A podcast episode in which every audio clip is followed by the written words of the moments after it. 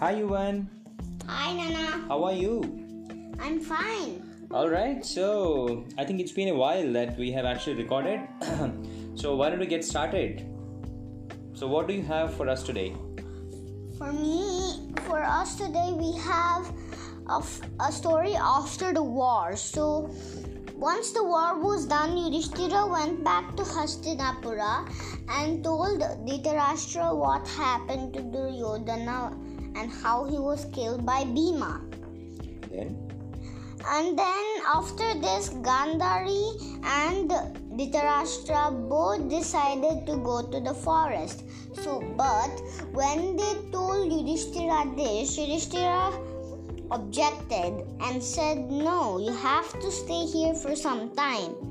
But then, after seeing that even Kunti and Vidura and Sanjaya had gone for the idea of going to to the forest and and performing austerities, he gave in and said that he gave in and said to himself that I must use austerities, use my austerities to convert into words. So, are you saying that all of these five wanted to go to the forest and perform austerities, but Yudhishthira didn't wanted to?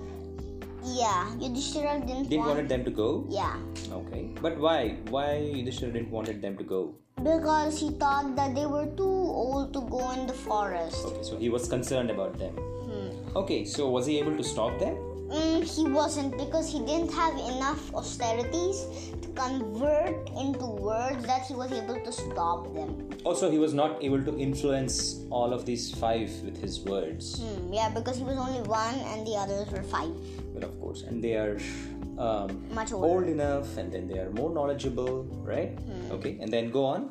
And then, so he can only make them delay their departure into the forest. Hmm. So finally, the day came and they started, they left for the forest.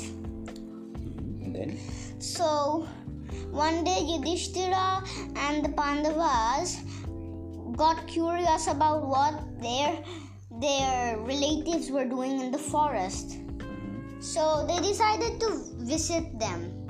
So once they reached the forest, they saw that all the four all the four were there, but Vidura was the only one who was missing. okay, So they went into the forest to search for him. makes sense. And then, While all the four got stuck behind, Yudhishthira continued forward and finally found. oh, you mean all the four brothers could not proceed, but only Yudhishthira could proceed yes, because. to find Vidura? hmm Okay.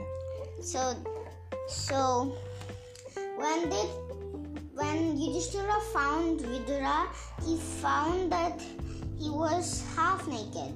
Mhm. So finally, Vidura suddenly defeated the disappeared in a flash, and then appeared again, and then suddenly there was a bright light coming from Vidura, and then it merged into Yudhishthira, and then suddenly Yudhishthira became super knowledgeable.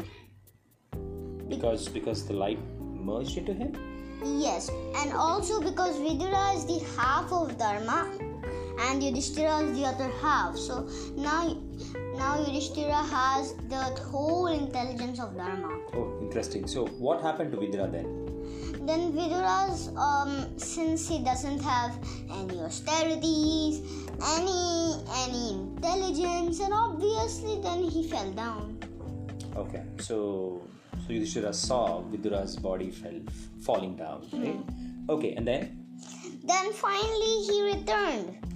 So confused. What happened to Vidura? Why? Why was he outside? And why did he he flashed and suddenly disappeared. So finally he told the story to everybody. The four Pandavas and then the four all the five Pandavas told to everybody and they returned home. okay, okay, got it. And then now Yudhishthira is you know is more of an more embodiment of dharma. Mm, right? Yeah, but after that, Narada came to see how the Pandavas were doing. Okay, so that's something which we're going to cover in the next episode, you want? Okay. All right, thank you. Bye.